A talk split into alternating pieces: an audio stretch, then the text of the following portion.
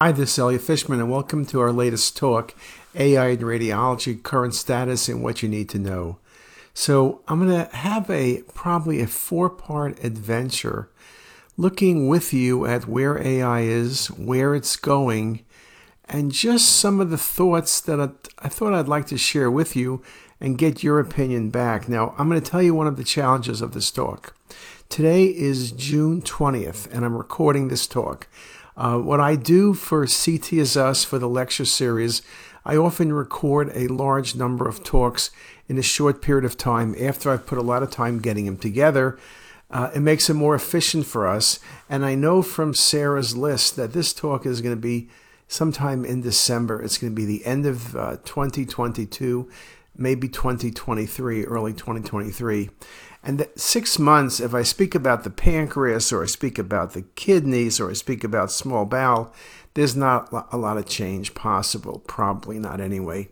But for AI, the world can change and seems to be changing every few months. So if there's something I say that says, boy, did Fishman forget to talk about this? Well, I'll tell you what I'll do. When it gets closer to the time, I'll do some Facebook Live and some YouTube Live to fill in anything that there is a gap. Now, when I give this talk in person, and I'm going to do it at the end of June, believe it or not, at uh, University of Pennsylvania's Martha's Vineyards course. It's an honor to be there for uh, many times. It's I truly find it an honor to be there. This was supposed to be one of my talks in 2020, and obviously we know what happened in June, June 2020. We know what happened in June 2021, but um, I think we're going to be okay in June 2022. So I look forward to the meeting. And the way I'm going to start the meeting is asking the audience three questions. Do you believe AI will significantly change your practice within the next two to five years? And I think everyone's going to say yes. Do you believe AI will benefit or hurt radiology? I think there you're going to have a lot of people with, I'm not sure either way, but I think it could be problematic. And do you believe you're prepared for the impact of AI in your practice? And I got a feeling most people will say no. I gave a talk at the Tumulty course, which is a course in internal medicine at Hopkins about a month ago. I gave a lecture in the morning on AI, and then in the afternoon, I had a breakout session with some of the attendees, and they were all internal medicine docs. And I asked them, Do you think AI is going to impact your practice? Every one of them said yes. And then I asked how, and every one of them said, I don't know. I see patients. You tell me how it's going to affect my practice. So let's look at this a little bit better.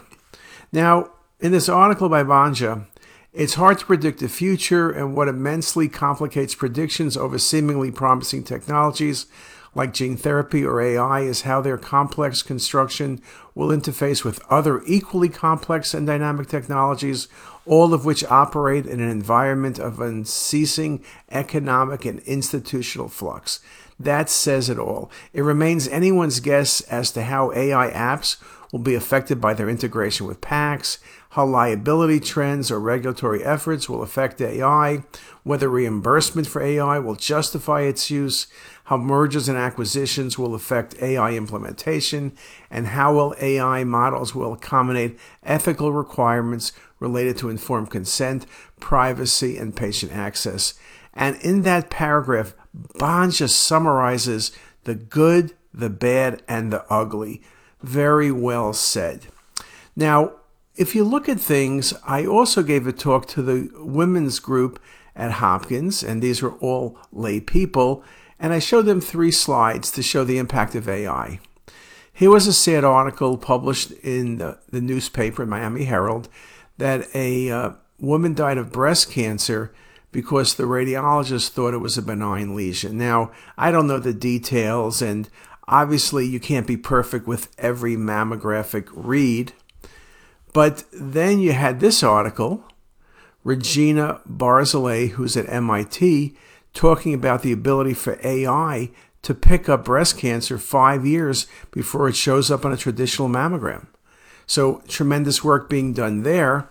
And then this article about a company with a, with a software called Transpara AI can effectively detect breast cancer. And in this study, over 2,000 cancers missed by screening were detected by this program.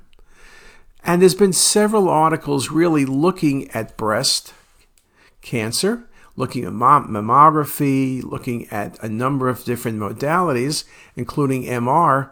And in this article by McKinney, again, in an independent study of six radiologists, the AI system outperformed all of the human readers, period. This robust assessment of the AI system paves the way for clinical trials to improve the accuracy and efficiency of breast cancer screening. So when you look at the articles, and here's another one Radiologists improve their cancer detection accuracy in tomosynthesis when using an AI system for support, while simultaneously reducing reading time. The standalone breast cancer detection algorithm of an AI system is non inferior to the average performance of radiologists for reading digital breast tomosynthesis exams, and the use of an AI support system could make advanced and more reliable imaging techniques more accessible and could allow for more cost effective breast screening programs. What more can you ask for? The only thing you question is why isn't it in practice already? Let's go from mammography back to CT, since that's what I know about a little bit. We're past 50 years in the CT business. Now, if I asked the question how you read a CT scan when I got started, we looked at film. The films were small, 8 by 10. There were four images on a film. There were 30 to 40 slices per case. Acquisition time was around 40 to 50 minutes. That's because we had a very fast scanner, which the scans were only 10 seconds long and roughly one minute per slice for reconstruction. But of course, the resolution was somewhat limited. And you were pleased with yourself. You did a good 10 or 11, sometimes 12 cases a day. Now, fast forward 40 years. We don't have film. Most people don't know what film is. We look at our images on a workstation or a computer, two to 4,000 slices per case. Acquisition times are often 10 to 15 seconds. Real time reconstruction. The images are high resolution. Lots of information. We can pick up small tumors. The challenge is can we do that? Now, you can see what happens. Here's just a simple case, nothing very special. This was a patient who had abdominal pain literally for two years had scans, and if you look at the axial images, maybe you see something by the duodenum, maybe you don't. And when you look at the images as you go forward, and then you look at the coronal display, you begin to wonder do you see anything on the coronal display? Or looking back at the axials, do you see a mass? Well, I'm going to tell you look right there. Look right there. We just passed it. Is that something right there? Well, here it is on some spot images I took from that video. Dilated common duct, there's something at the ampulla. Here it is better shown. Three centimeters. It's enhancing, pushing into the duodenum, mild prominence of the common duct. Yet this wasn't seen, and this was a malignancy. What's the issue? Well, the issue from going from the CT is kind of going to a Waldo cartoon. When you look at a CT scan, maybe you have a history. Like the question is, where's Waldo? Maybe that's the history. Where's the cause of the patient's abdominal pain? And you're looking at so many things. You're trying to get around the noise to find out what's important. Well, it's hard to find Waldo. He's in there somewhere.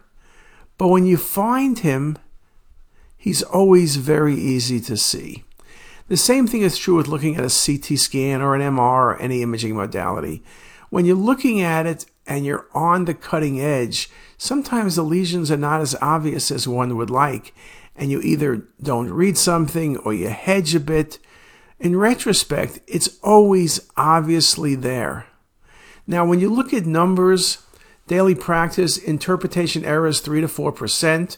However, when there's findings on the study, it can reach 30%, which is somewhat amazing. The majority of errors were errors of underreading, where the finding was simply missed. Now, I always make the point that underreading is the biggest problem. If I see a liver mass and I say it's a hemangioma, someone else may look, or someone else will look and say, well, no, it's a hepatoma, or it's FNH. But if I say it's normal, there's a good chance no one is ever going to open that study again for a long period of time. When you look at this article by Rosenkrantz, when he looks at addendum to reports, it, it ends up that when you have addendum, it's not like someone's giving a different size measurement. It's basically showing you that something was missed.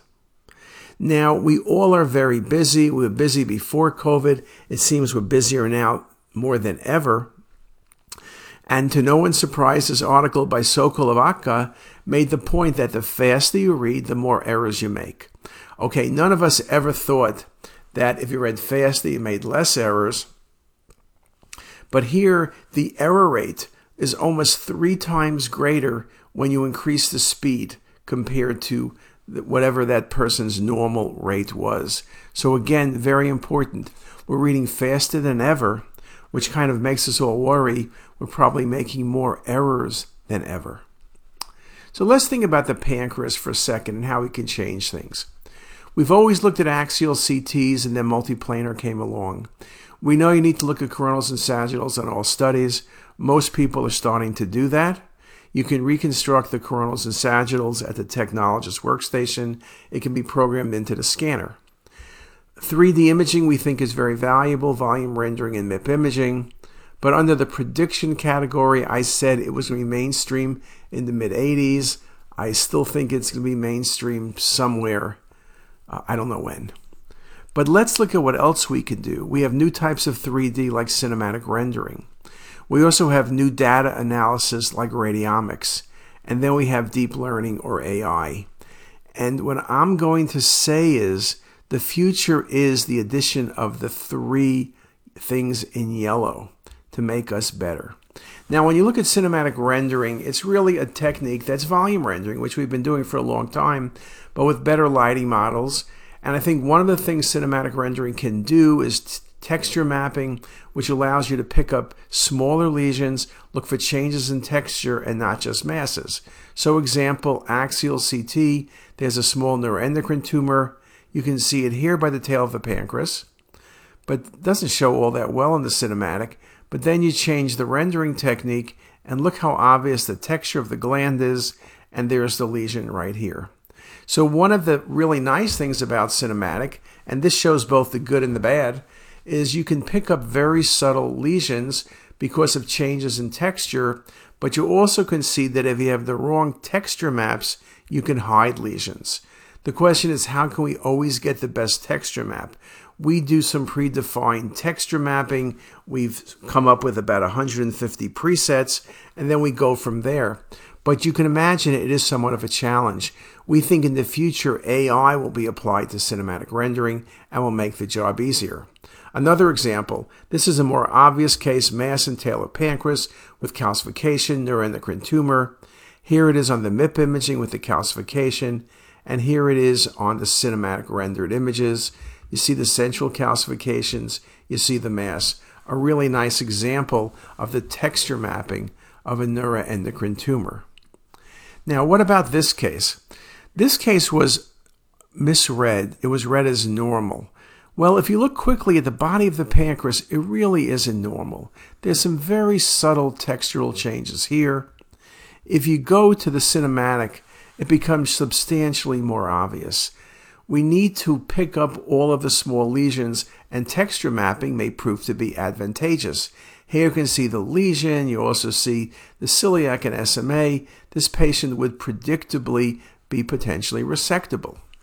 Now, other things that are coming. Now, we've been working with the HoloLens from Microsoft, working with Siemens, and it gives you really this augmented reality. Now, there's work coming from Facebook, there's work coming from Apple in the same realm. One challenge with HoloLens, the lenses are about $3,500. It's expensive. Now, it's also when you capture things with images, it's hard to really get the feel, but when you wear those lenses, you really feel like you're part of the scene. Here you can see the liver, the portal vein, the SMV, and relationship to the ribs. You move things around with your fingers, it's all finger motion. Uh, and you can see I'm posting it against the wall in my office. You got to be careful you don't trip when you have those glasses on, but you can move things around. And we're looking at that to see whether that also will impact on patient management, not so much from lesion detection, but from management perspective. Now, the next thing we're going to talk about is radiomics. Radiomics is a way of quantifying the information in a scan. It refers to the extraction of mineable high dimensional data from radiologic images and has been applied within radiology, in oncology, but also other areas. But we'll talk about oncology to improve diagnosis and prognostication with the aim of delivering precision medicine. The premise is that imaging data has significantly more information than just looking at the scans. It has information about tumor biology, behavior, and pathophysiology, and has information that we may not recognize unless we use radiomics. Now, what does radiomics do? This article by Shur is a good article. You have data, you then look at the images, you may segment out the pancreas or the liver and then what you do is you look at different features of the data and try to get feature extraction. Now, there's thousands of different things you can look at within a data set. The key is to figure out what features are most common or most important for you to make the diagnosis. We look at things like shape, we look at first order features, we look at image texture by looking at different filters. We look at many different things. The question, of course, becomes which things do you need to look at? But we typically have looked at hundreds of things, though when you look in retrospect, probably about 10 of them are most important. But the key is trying to figure out which is most important. The way you think about radiomics and looking at this pancreatic mass, tumors are spatially heterogeneous structures. Heterogeneity can be quantified on imaging data and radiomics converts this imaging data into mineable feature space. We talk about, as I mentioned, first order, shape, second order, and higher order. First order talks about distribution of the individual voxel values. We use histogram based methods, mean, median, maximum, minimum, and we look at uniformity, entropy, skewness, kurtosis, and the like. Here are just some examples of looking at first order and how it separates out the various tissue and information within the dataset. We then look at shape. Shape can be very important compactness, diameter, spherical disproportion, surface area, volume, and the like. Now, when you look at second order, what you're looking at is interrelationships between voxels of similar contrast values. You're looking at gray level co-occurrence matrix, gray level run length matrix, and you could read about this, but the point is what you're doing is looking at multiple features. You'll then apply higher order statistics, various grids, various wavelengths, various filters, to optimize the information within the dataset. And then what you end up doing is really creating a fingerprint. If you're successful, you'll find specific information in that dataset that can be used to make predictions. So we looked at 478 radiomics features from CT scans of the pancreas. We had to draw out the pancreas by hand. We looked at normals versus pancreatic adenocarcinoma. And what you found was, and these two images show, is that adenocarcinoma and normal pancreas had different signatures. When you got down to it, there were 40 radiomics features that were most critical. And when you look for detecting the presence of pancreatic cancer, the overall accuracy was 99% with 100% sensitivity. Now, that's spectacular results based simply on looking at the pancreatic gland. Now, one thing radiomics does not do, it does not show you where the tumor is. You need AI for that. but it's telling you there's a tumor in the gland because of the fingerprint. Our, result, our results show that after manual segmentation of pancreas boundaries, radiomics features in the random forest classifier were highly accurate in differentiating adenocarcinoma from normal cases. The radiomics features most relevant to differentiate the two were based on shape and textural heterogeneity.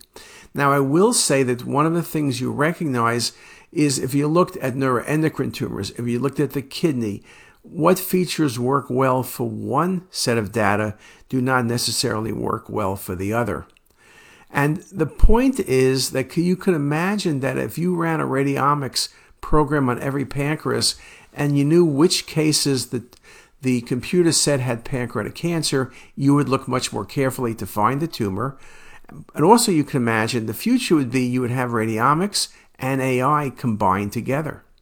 So, again, this becomes very, very important. So, recent applications of radiomics and pancreatic imaging has been in detection, classification, and prognostication. So, there's been many articles. Here was an article we wrote using radiomics to predict outcome and survival in patients with pancreatic cancer. And this same work's been done with various tumors. And the conclusion was addition of CT radiomics features to standard clinical factors improved survival prediction in patients with pancreatic adenocarcinoma. So it did have an impact on what we did. Here's just some of the results from that article. You can see very nicely. We found the radiomics features extracted from tumors and from the non neoplastic pancreas can be used to improve survival prediction models of patients who underwent surgery for PDAC. The algorithm could be combined with other pathologic and genetic biomarkers. As we talk about personalized medicine, radiomics can become a very important part of personalized medicine. Now, just to show you that this is not only for pancreatic adenocarcinoma, this is a presentation we did about a month ago in May 2022. Uh, this is a work from Ammar Javed and Chris Wolfgang at NYU and our team at Hopkins looking at staging neuroendocrine tumors with a CT derived signature. The question comes with neuroendocrine tumors, grade 1, grade 2, grade 3. Grade 1 you simply can follow. Well, pathology often is not correct, and tumors do change. How do you manage patients? Could we develop a CT radiomic signature to predict tumor grade? And how well could we do compared to EUS with FNA? Well, we looked at 2,436 features, came down to 40 features with a random forest technique for being able to look at this. And there's been other articles that have shown very similar things. Again, we won't go into the mathematics. The important thing about this is that we were very good at grading tumors and being able particularly to predict the grade ones, which means those are the patients that can be managed conservatively. We looked at the radiomic signature and we did better than EUS in making decisions. So, again, it's very important. This is our initial work, but you can see the promise it has strong AUCs, high sensitivity, and again, looking at these radiomics features can truly impact on how we manage patients. So we're going to keep working on that and look at that very carefully. Now, one of the challenges with radiomic signatures, I will tell you, is that there's been many articles which show good results in the pancreas, and other organs as well. But one of the challenges, of course, has been that radiomics is very dependent on the protocols used, on the scanner type, and people who get excellent results at one institution fail the second you have outside scans. We think we've developed stronger algorithms that can do multiple different data sets, and we are in the process of getting additional data from additional sites and hopefully prove this to be true. So, radiomics, signatures, neuroendocrine tumors, predicting management, pancreatic cancer, detecting tumors, all of these things are indeed very critical. As I mentioned, there are some limitations of texture analysis, scanner variability, how we do the studies, the type of reconstruction. Hopefully, these will be solved, and we're working very hard on making sure that's the case. It doesn't really help if you need to develop an algorithm for every scanner you have. So, by necessity, radiomics and AI tools are initially developed in controlled environments which poorly reflect clinical practice. Again, you have to start somewhere, but you then need to go out and get more data. One of the biggest challenges in AI, and we'll talk about this throughout the lectures, is being able to use someone else's work. It doesn't necessarily work the same when it leaves the lab. So we'll stop here. Um, a lot of work is being done with radiomics. A recent review of FDA approved devices with an AI component found there were 20, 39 radiology approvals since 2015, 35 of them focusing on assistant radiologists with diagnosis, 29 of which were for breast, lung, and prostate. And many more are coming, and many of them will look at pancreas. So, again, we think that's indeed very exciting. Now, what else can be done? Let's come back and do a little bit more talking and discussing about radiomics when we go to part two of this series and we'll see you in a few minutes. If you like this video, make sure to subscribe to the CTisus YouTube channel. You can also visit us at ctisus.com for even more videos, plus quizzes, pearls, protocols, and oh so much more. We're also in the App Store and have well over a dozen apps for iPhone and iPad, all completely free. Thanks for watching.